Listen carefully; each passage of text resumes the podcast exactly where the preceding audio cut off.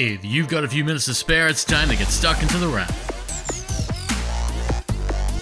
For the middle of September 2022, you're listening to The Wrap, Australia's fastest technology roundup, which this week may need to be the fastest, most tightly packed episode of The Wrap yet. Seriously, nearly a good 300 episodes into our weekly roundup, the amount of technology we need to stuff into this one needs us to speak really quickly and cover a lot. So let's get stuck in, because Apple has a lot of gear on the way. Yes, this is an Apple show, and you probably heard the basics about the new iPhone 14 range being bigger and better, and even about the new watch models on the way. But we're about to dive in deep, because with release kicking off this week, you might want to know what you're possibly buying into. Like the past couple of years, there are four new iPhones this year, with two regular and two new Pro models. In the regular range, Apple is killing off the pint sized Mini, replacing it with a big model sized like the Max. That means the iPhone 14 comes in both a 6.1 inch iPhone 14 and 6.7 inch iPhone 14 Plus. And aside for size and battery, both are largely the same. They'll use the chips from last year's Pro line, the A15 Bionic, and they'll get two 12 megapixel cameras for wide and ultra wide. Expect the 14 Plus to deliver solid battery life thanks to that bigger size and battery, but it's more or less a trickle down 13 Pro minus one camera in a new model. Meanwhile, the iPhone 14 Pro and Pro Max look seriously interesting. They'll see a new chip in each of the same 6.1 and 6.7 inch sizes, plus more megapixels overall. You'll still get three cameras here,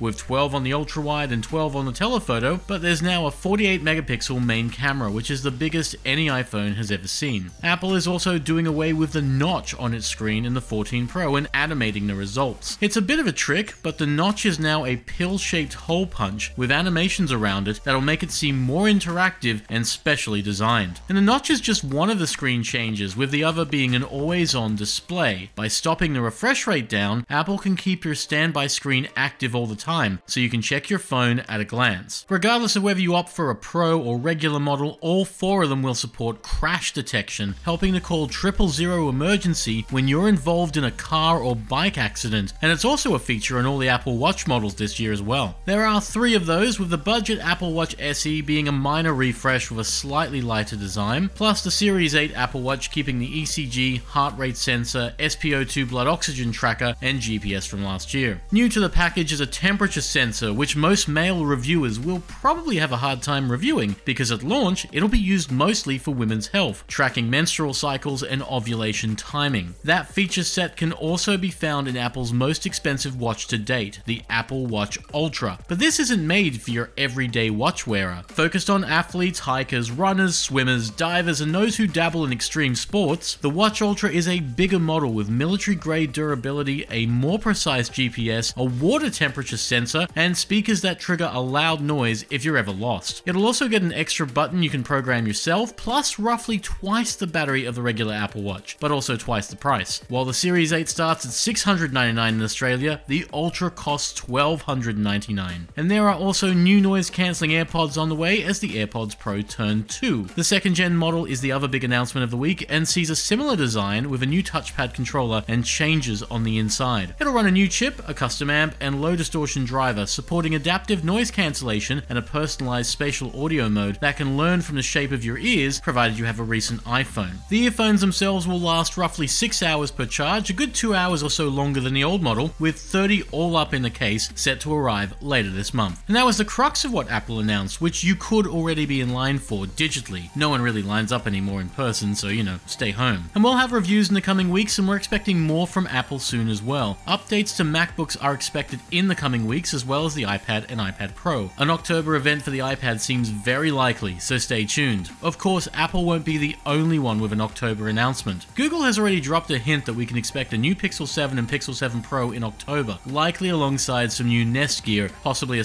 speaker or smart display or both. In short, the back half of the year is already quite well packed, and there is plenty happening. It's just September and it's really busy all of a sudden, so stay tuned each week to hear about what's going on. News, reviews, and analysis aplenty, you'll find it here. For now, you've been listening to The Wrap, Australia's fastest technology roundup. A new episode can be found each week at Spotify, Apple Podcasts, and wherever you get podcasts from. For now, have a great week, and we'll see you next time on The Wrap. Stay safe, stay sane, and take care.